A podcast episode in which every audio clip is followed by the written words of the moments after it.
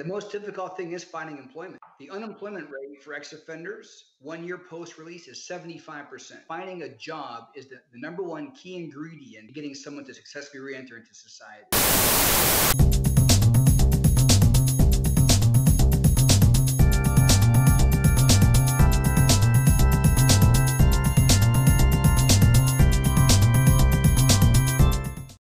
Uh, with us is uh, Michael Swigert from True Freedom Ministries. He's the executive director.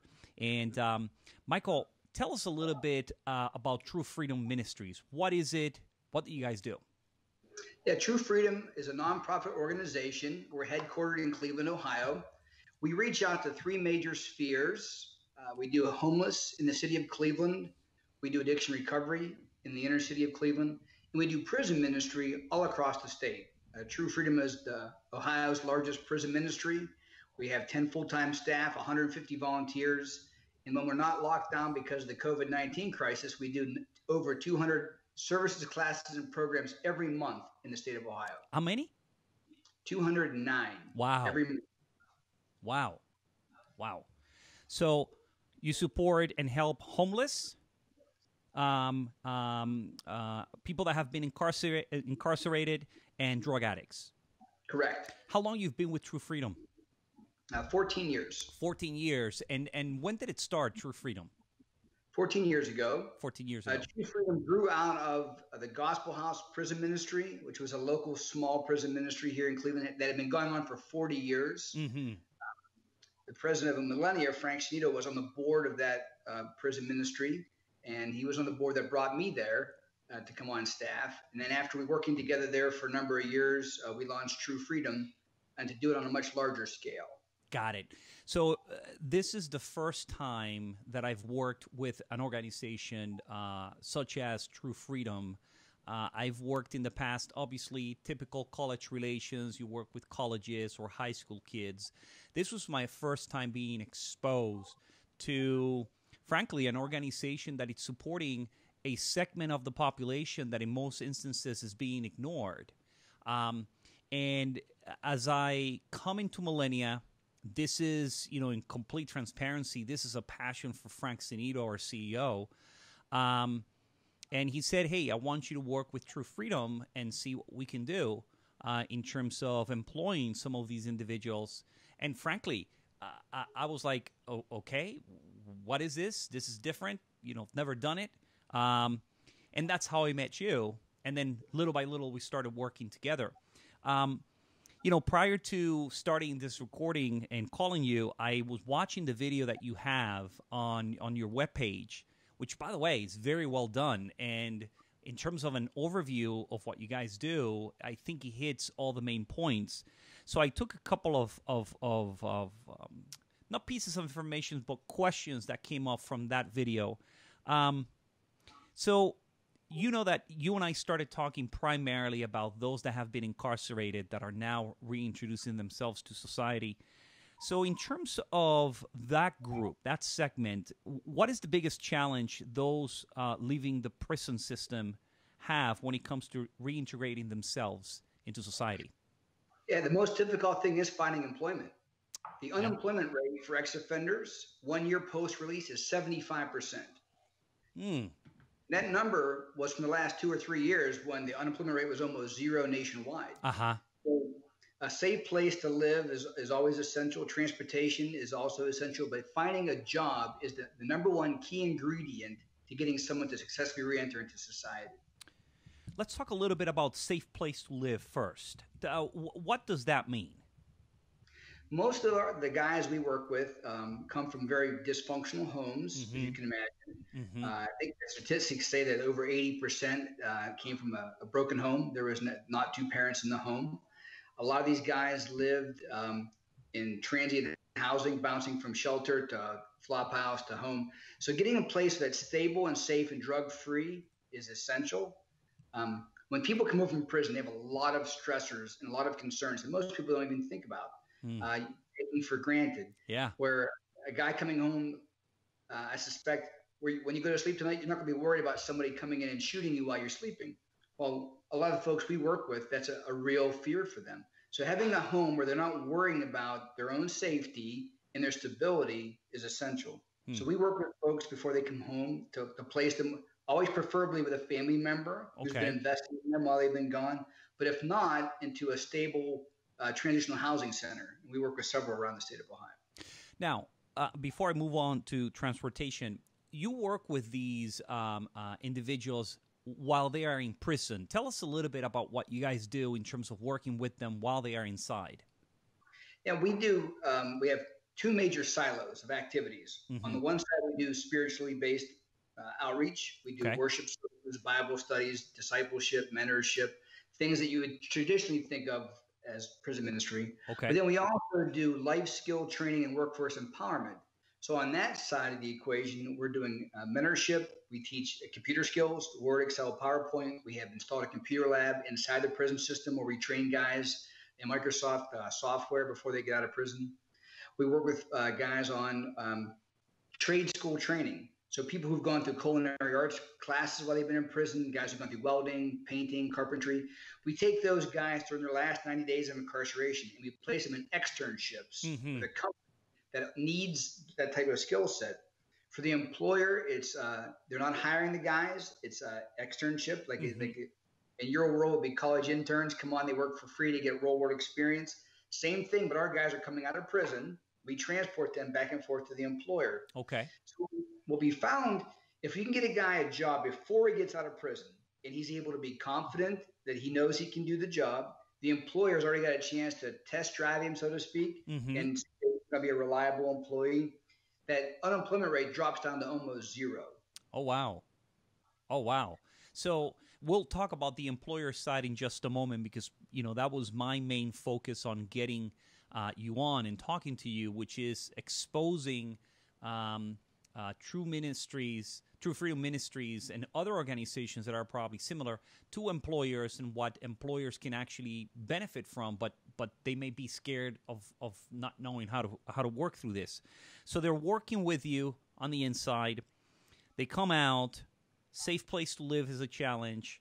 Then you mentioned transportation. Of course, they're probably coming out. They don't have a car. Now they're relying on public trans- transportation. What happens in that front? Yeah, and that's one of the things where we, we saw a, huge need in the city of Cleveland and we stepped in to fill it. Uh, the public transportation system in Cleveland is terribly unreliable when it comes to people who work outside of the city itself.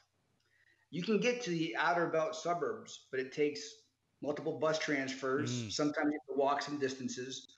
I'll give you, for instance, uh, there's a shelter we work with on the on the west side of Cleveland called Laura's Home. It's in the city limits of Cleveland.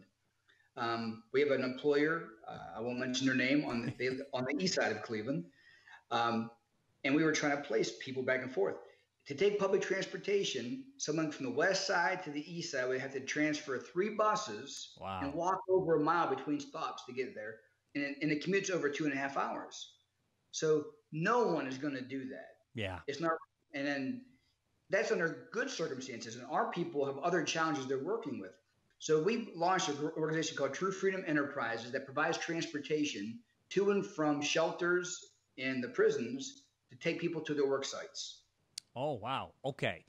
So, and then the last one that you said, obviously the biggest challenge is finding employment. Um, how much of the work of finding that employment is done prior to their release? Uh, in the program we're running, we do that exclusively with, people we work with. Because mm-hmm. what normally happens if without a program like what we have in place, there's two major um, divides. On the ex-offender side, mm-hmm. he has a fear factor. He thinks he's not going to be accepted. He won't even try. Most cases, he won't engage. Um, a lot of times has low human capital, so he doesn't have much to offer. Maybe nothing on his resume or very little uh, manual labor p- positions. On the employer side, and this is what you and I've talked about a lot over the years, there's a big fear factor yeah. when you're bringing ex offenders. Yep. Uh, part of the HR manager's job is to bring on talent while limiting the risk. Mm-hmm. So when I come with an ex offender, the first thing is I have a risk that other people don't have. Correct. So HR managers are very tentative about that. Yeah. Rightfully so, because the numbers are outrageously huge. In Ohio, we have 50,000 people in prison. 21,000 get out every year. 6,000 come back to Cuyahoga County. So if you're an employer and you have no way of vetting out the people that's coming to you, uh, it's easier just to say no because it's safer. Yeah, yeah, yeah. But from our side of things, while there's 50,000 people in the system, we work with hundreds. Only a couple dozen will qualify for our work release program that we've been invested in for a couple of years. We oversee them during the transitional process. Mm-hmm. So we, we vetted them. The prison systems has vetted them. They've been trained. And then once they get hired, we stay with them for up to six months to a year post release to make sure they've, they've integrated. So we put some guardrails around people that look like they're risky on the surface, mm-hmm. what you find out is people who are very high performers who are just grateful for the opportunity. And, and I will tell you, I, I, I, that piece of being grateful is the one that really touched my heart when we started having the conversation after uh, uh, Frank Sinito mentioned to me, "Hey, connect with with Michael and let's see what we can do." Um, tell me about the, the the role that gratitude plays in the hearts and minds of these individuals? Most of the people we deal with um, have never been treated with respect or kindness in their whole lives. Mm. We had a gentleman who was 24 years old uh, at Grafton Correctional. He, you know, he had tattoos from his ears down. Um, he went to prison for um, selling drugs with his mother. He was getting high and using drugs with her while he was 16 years old. Mm-hmm. While he was in prison, she dies of an overdose and he went through our program. And the day he got out, I drove him home from prison, and we stopped to get clothes at, at our facility. I think you're familiar with what we do. So um, he's going around with his duffel bag, in this hardened, tattooed ex-offender starts crying. And I said, "What's wrong?" And he said, "No one's ever been kind to me before." Wow. So he was a gentleman that we were able to help place in a job with a company uh, with bath bath fitters, uh, one of the companies that do the bath fitting.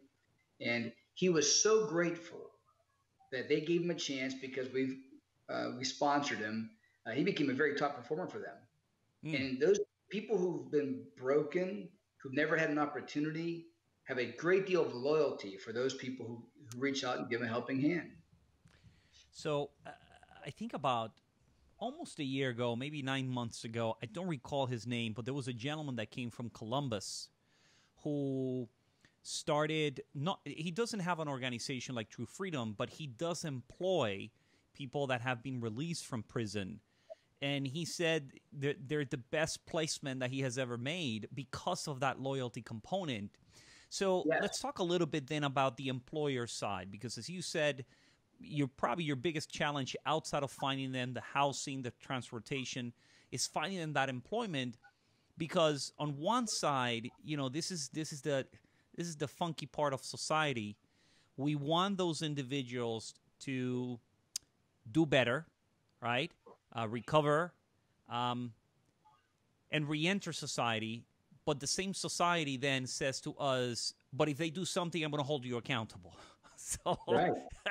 so yeah. you, here I am in a predicament as an employer, saying, "I want to help, but my liability is out there." Tell us a little bit of, about what you've encountered. What are some of the considerations as you partner with employers that you go through? Yeah, um, you're absolutely right. Um, certainly, if an ex offender does something wrong in the workplace, it's going to be news. Now, unfortunately, wrong things happen in the workplace every day. Yep. It, yep. But when the ex offender does it, it becomes much more sensationalized. Yeah. So I, I sympathize with HR managers' fear of wanting to engage this part. Yep. However, there are certainly things that can be done that we're doing to try to limit that fear. Mm-hmm. So when we come to uh, Millennia or other companies, we try to come with a file that's almost like a dossier, uh, giving all kind of uh, documentation to support uh, an evidential-based programming that there's been some behavior modification. So if we've had guys who had a, a violent crime in their file, there's going to be numerous programs on anger management, cage your rage, on uh, problem solving skills to show that whatever the underlying problem was has been programmed and dealt with over a long period of time. The Department of Corrections also uh, started this uh, on their own, separate from us. It's called a Certificate of Employability. Mm-hmm. They issue this and it's very difficult to acquire if you're an ex offender. You have to complete all of your trade school training, all of your uh, each individual has a, a, recovery plan they have to work through, mm-hmm. uh, and they have to have excellent conduct reports and job evaluations over a course of several years. So it's a way for the prison system to be able to, to come to give a document to an ex-offender that gives uh, and has to be approved by his sentencing judge as well. Okay. So that the employer gets a chance to say the prison system says he's he's safe, his sentencing judge says he's safe, and he's completed everything that was asked of him. Therefore, while there's still a risk, it's much more minimal. Got it. And, and and I guess it's a way for for the system to say to the employer in plain English, we're not going to hold you liable or accountable for something that happens, assuming that it's not something that the employer created by offering that certificate. Yes. Now, yep. obviously, True Freedom is here in Ohio, uh, but I know that in conversations that we've had, we, we've talked about other states. Tell us a little bit about those employers that are listening that are not in Ohio. Um, what is out there? Is this certificate, for example, available in other states from what you know? Uh, in the federal system, it is. Okay. Now, if you look in Ohio, um, in I think almost every state in the in the country has a federal prison within them. So usually you have mul- both populations uh, that most employers will encounter. There'll be state prisoners and federal prisoners in the same jurisdiction. Uh, so the federal system has these certificates of employability. I know we certainly have in Ohio. Pennsylvania has it as well. Mm-hmm. Uh, beyond our contiguous states, I'm not sure. So you know, he, we were 45, 60 days ago, you know, economy very high. I am sure that um, this segment of the population became uh, uh, very popular because now employers are saying, where do we find talent? And they start tapping into the prison minister and to the prison or partnering with organizations such as True Freedom now here we are, uh, post coronavirus, um, millions unemployed. It may be a little bit too premature, but what have you heard? What has been the impact to True Freedom, but more importantly, these individuals that you're helping? Yeah, for us, because of all the governmental restrictions, uh, the prison system is still locked down. So right now, uh-huh. only, only essential employees are going in. So we're not allowed to go in to do the programming. Oh, wow. out to do uh, the job placements right now. The, each of those prisons are quarantined. We do have a work crew coming out of a transitional housing center we're still working with because the employer is a medical company uh, that's considered essential. Mm-hmm. So what is now coming out as the, as the governor keeps announcing new phases of the rollout, we're not sure when we're going to have access to our prisoners for the work release program again. So we're that's still to be determined.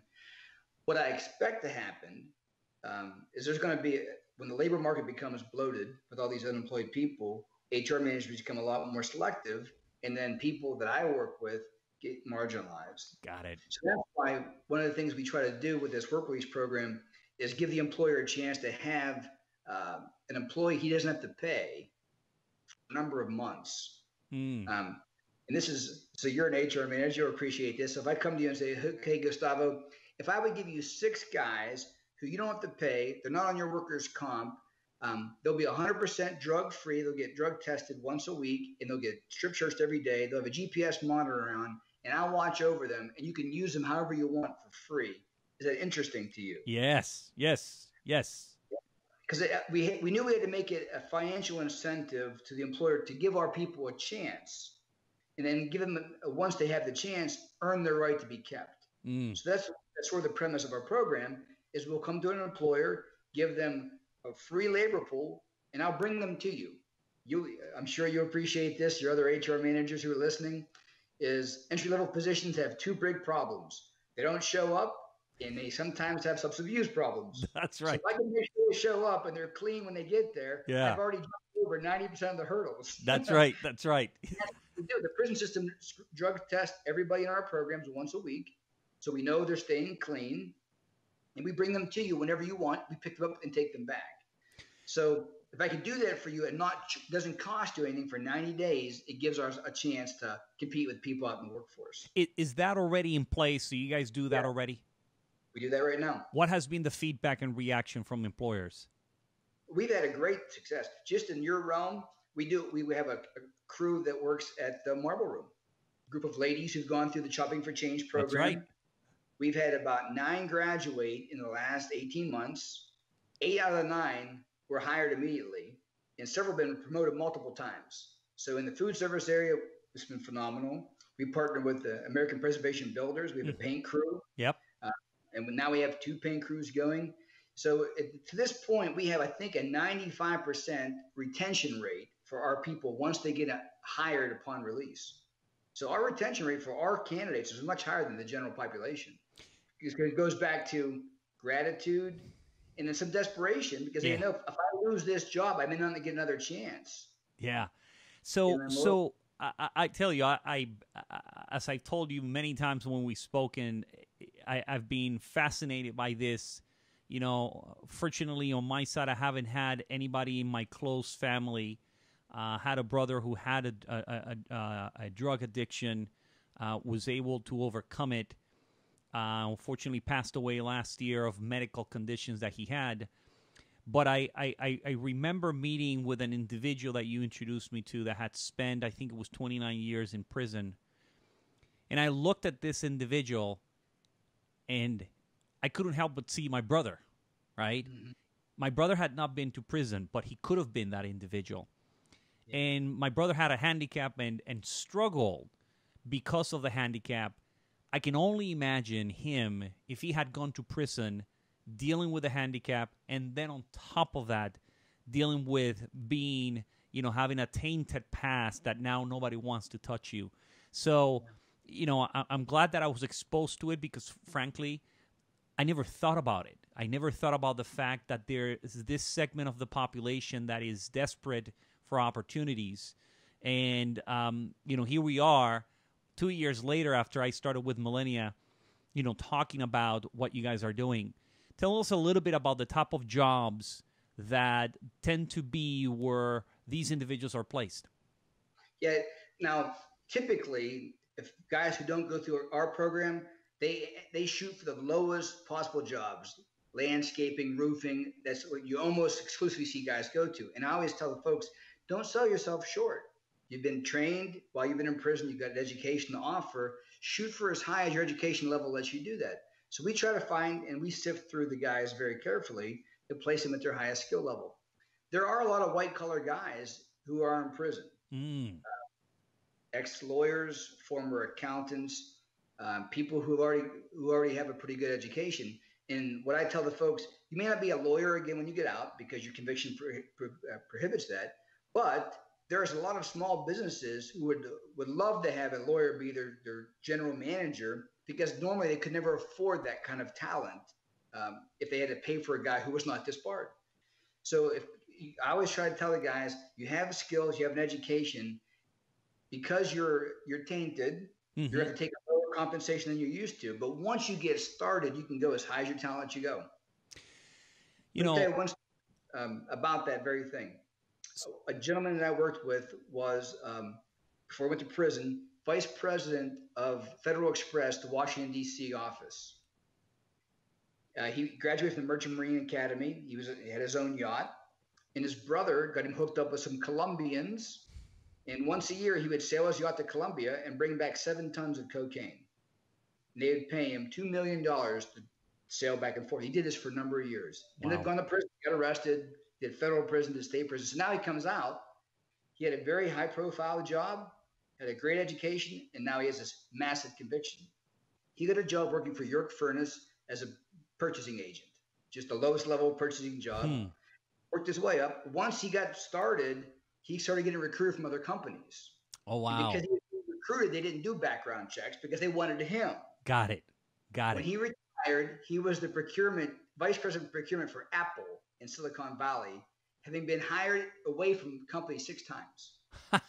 so, but he had to take a very low level position of course. he was overqualified for, but then his talent and his drive got him to the very top. So again, this is just an area that just fascinates me because uh, you know, you watch TV, you know, obviously you're probably familiar with the movie Shawshank Redemption, right? Yeah. Love the movie. How much do you deal with if you remember the scene where, when when the older gentleman is released yeah. and ultimately kills himself because he just can't deal with society how much do you deal with these individuals that are coming out and like you said nobody has been kind to them and they're just struggling being outside do you do you do you see that we do um, we have a meeting on thursday nights uh, in the University of Cleveland, and it's a reentry program for people who've come home from prison who are going through the struggles of trying to reintegrate into a world they don't understand. Uh, the, it's harder for the guys who are older. Um, most of those folks have no technological skills. They've never been on a, a smartphone. They've never touched a computer before. In this world moves very fast, and those guys have a hard time adjusting.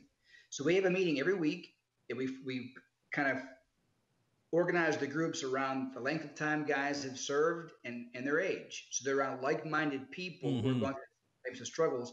And our group leaders are ex-offenders who've also successfully re-entered who can come alongside to explain this first six months is going to be tough. You have to think through every situation, give yourself some slack, and then call me. So, and all of our facilitators are on their phone with their guys every week. But we see that quite a bit where people get overwhelmed by society and mm. think it's, it's easier to go back.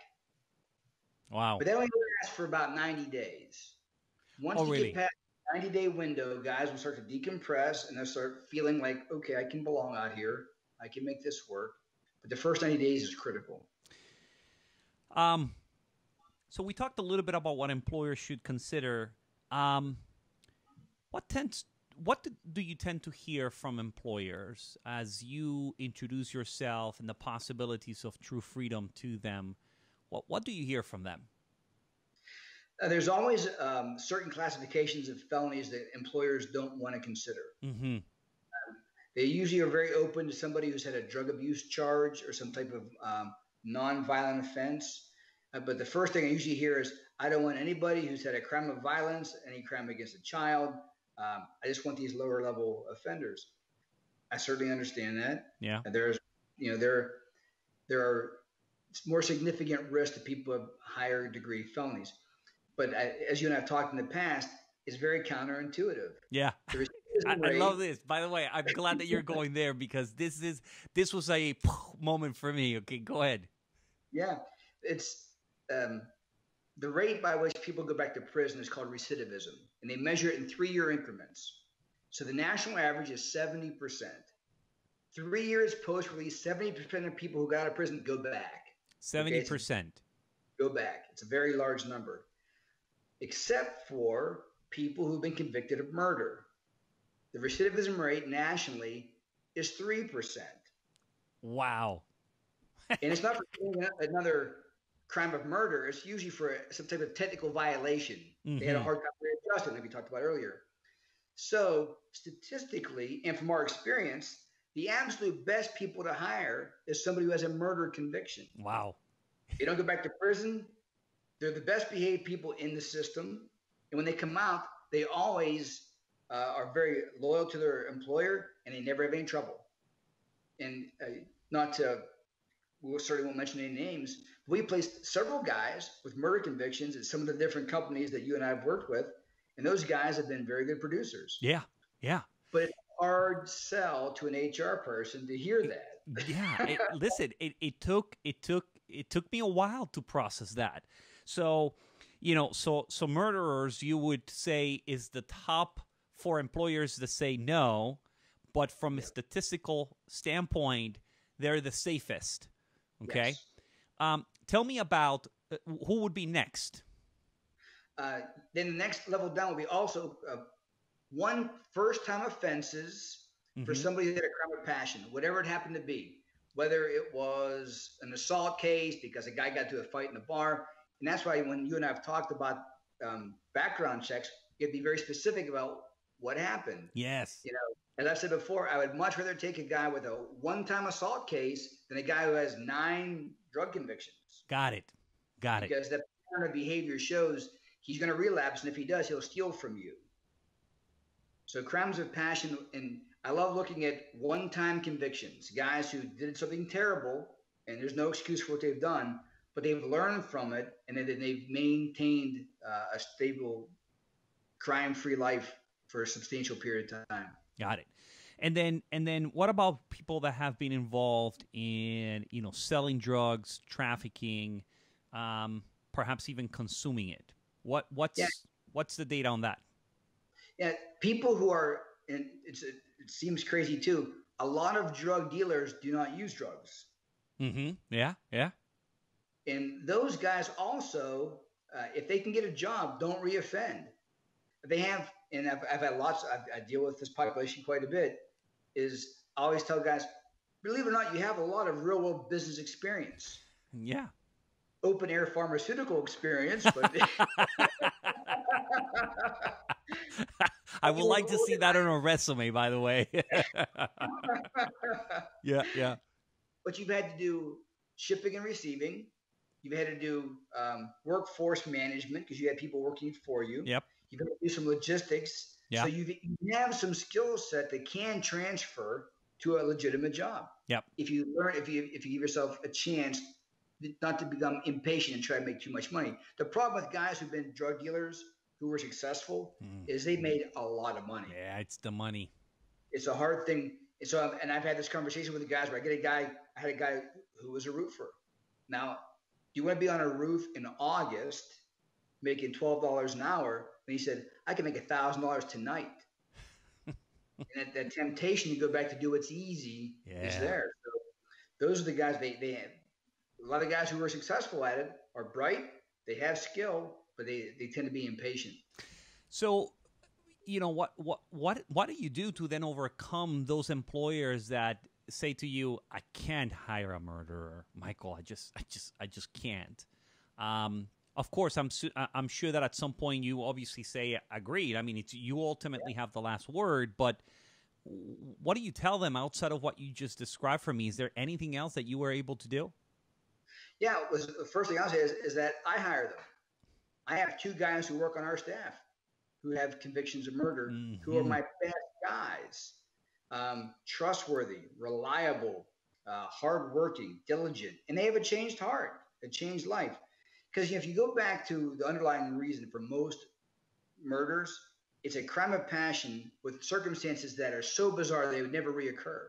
Ah. So these are people who are pathological criminals. They've just done something very terrible under very extreme circumstances. Yeah. So I'll say the employer, I understand your reservation. I've hired them. I can give you testimonials from uh, dozens of companies who've also hired them who will tell you it's their best guy. So once you place these, indiv- these individuals, can you share a little bit of what you are able to do and how you work with the employers and the individuals being placed throughout their employment?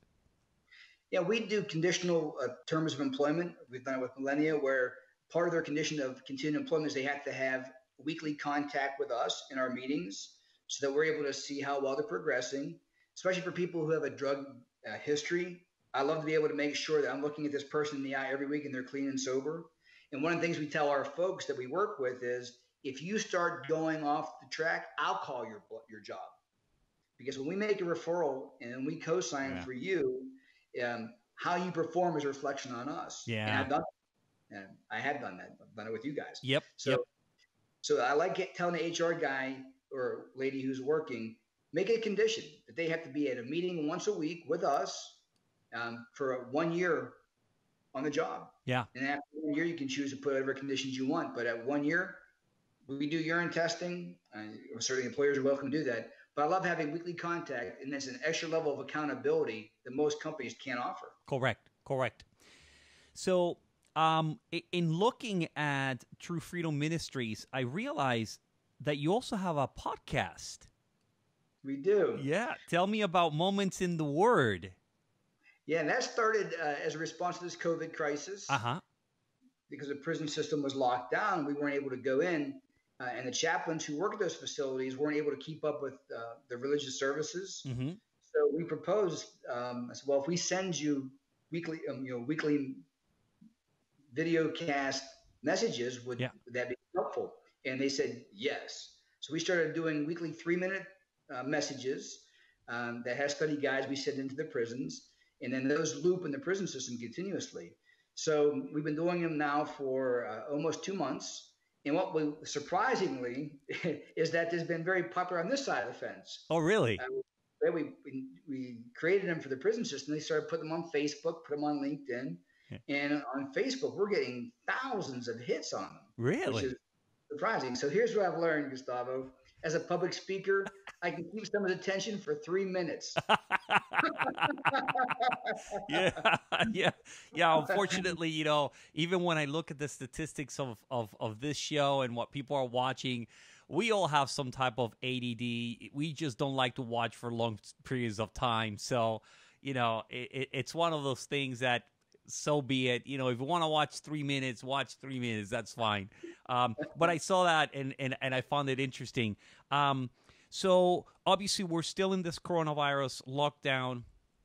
What what are you hoping to see as we get out of it? What would be beneficial to the organization, but more importantly, these individuals that you assist?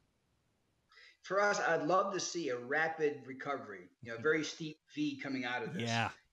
So yeah. that, for instance, you know, I'd love to see the rumble room back to full staff immediately. Yeah. Because the more people go back to work, the more opportunities are for the folks that I work with. They're not competing with higher level people. Mm-hmm. So a good economy is the best thing that can take place for our folks. Yeah. Uh, prior to the coronavirus, when there was like a such a almost a zero unemployment rate, uh, our guys were getting a look by companies for jobs that would never have been considered two or three years ago. Yeah. Yeah. Finally, get to a point where an employer really didn't care what you did; they could care what you could do. Correct. Correct. Now, obviously, um, True Freedom Ministries is is religious based. Do do you work with organizations that are not not religious, right? Employers. Yeah. We do. In fact, that's why we formed True Freedom Enterprises. Mm-hmm. You know, it's a mm-hmm. separate organization. It's a separate 501c3, separate board of directors, and it's specifically faith neutral. And it's tasked with workforce empowerment. So we do the pre-release education, the post-release job placement, the workforce transportation program. It's 100% faith neutral. So anybody who uh, qualifies for our program, who are prisoners, whether they're Muslims, uh, Catholics, Protestants, atheists, as long as they meet the criteria, they're able to, to enter the program. And as far as employers go, as long as an employer is interested in somebody who wants a second chance, who will work hard, it doesn't matter what their background is, uh, we're able to partner with them. So we've had no difficulty working with the offenders on one side or the employers on the other because of our sister organization. Well, I, I would tell you in, in closing, um, I certainly uh, I'm lucky that I have someone like Michael so close here in Cleveland that I've been introduced to and I've been able to work with. You are top notch, absolutely a, a professional. You've been absolutely great throughout the entire two years that I've worked with Millennia and, and with you. Um, I just hope that employers out there, particularly those HR peers, um, get lucky to find their Michael in their states or, or their cities. Um, it's a population that can be productive. I certainly understand as the employer, as I told you from the get go, I said, and I even told this to Frank, and he completely understood. Is said, my job is to protect the company, find the best people possible, but I also have a responsibility as the head of HR to limit any exposure and liability. And these partners, these organizations like True Freedom understand that. It's a matter of figuring out what the best match is. And and luckily we have a great match with True Freedom. And I certainly hope that others out there uh, do find it. So, uh, um, Michael, I, I want to go ahead and close, but as I always do at the end, is your opportunity to tell us anything that you didn't cover, anything that you're working on, and more importantly, anything that you want people to know about either you, True Freedoms, or anything in general. Well, thank you. First of all, thank you for having me on the show. Uh, having other HR managers be able to consider our population is is, is essential. Mm-hmm. Uh, it's a difficult hurdle to get past for a lot of people because uh, risk is something that's always going to be um, for an HR manager right in your face. But the partnership we've established and the employees we've been able to place uh, is a track record that we can go by. Um, your, your, your audience should know that I am an ex offender. I spent 17 years in prison myself. So I understand the challenges our folks are going through. As an employer, I know what the difficulties of hiring, making those decisions as well. So I, this is not something that's theoretical for me. It's something I've lived and continue to live. So uh, I'm grateful for your partnership and your friendship, and yep. look forward to working as soon as this coronavirus shutdown is over. One question: How do you keep, you know, be, being an ex-offender yourself, right? And and certainly now you have found your path. How do you keep your sanity? Because we, as HR folks, we deal with day-to-day employee issues, right? Um, you name it but you're dealing with individuals that have real difficulties. How how do you keep your sanity? It's uh, I try to keep things very siloed. Mm-hmm. Um, early on, when we first started doing the addiction recovery program, uh, we've we've lost people from heroin overdoses. You know, you, you invest in people, you work with them weekly, daily, and then they die, and it's heartbreaking. And I was doing a funeral for one of the guys who overdosed in our program in the inner city of Cleveland. And uh, I was walking into the church building, and one of the pastors who, who volunteered with us looked at me and says, I've never seen you not smile before. Hmm. And I said, Well, today's a hard day. Yeah. He said, But just think of how many more funerals there would have been if you guys weren't here.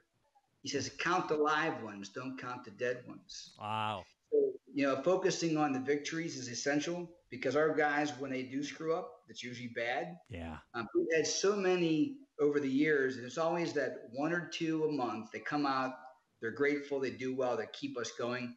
And then for me, it's having a very firm foundation in my faith, mm-hmm. uh, knowing that ultimately God's in control. I can give somebody the opportunity, whether or not they succeed or fail or burn me in the process. I have to just hand that to God and go to the next one.